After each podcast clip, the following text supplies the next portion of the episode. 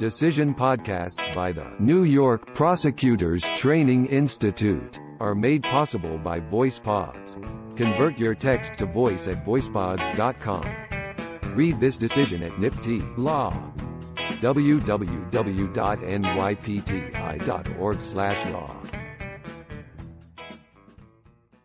People v. Pietrocarlo, decided on December 14, 2021. Memorandum. The order of the appellate division should be affirmed.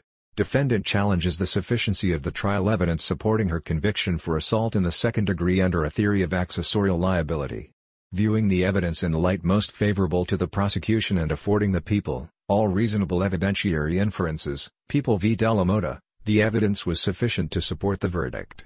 The people presented testimony from the victim that defendant, his daughter, along with several other members of the victim's family, confronted and repeatedly kicked him from both sides after he fell to the ground. Although the victim could not specifically identify who delivered each blow, he did identify the assailants, including defendant, at trial. This evidence, along with other circumstantial proof presented at trial, was sufficient for a reasonable fact-finder to infer that defendant shared a community of purpose with the other assailants, see People v. Allah.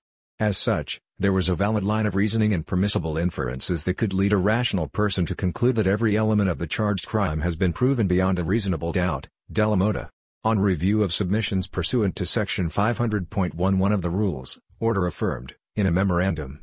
Chief Judge DiFiore and Judges Rivera, Fahey, Garcia, Singas and Cannataro concur. Judge Wilson dissents in an opinion.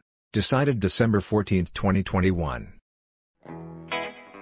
Decision podcasts by the New York Prosecutors Training Institute are made possible by VoicePods. Convert your text to voice at voicepods.com. Read this decision at NYPTI Law. www.nypti.org/law.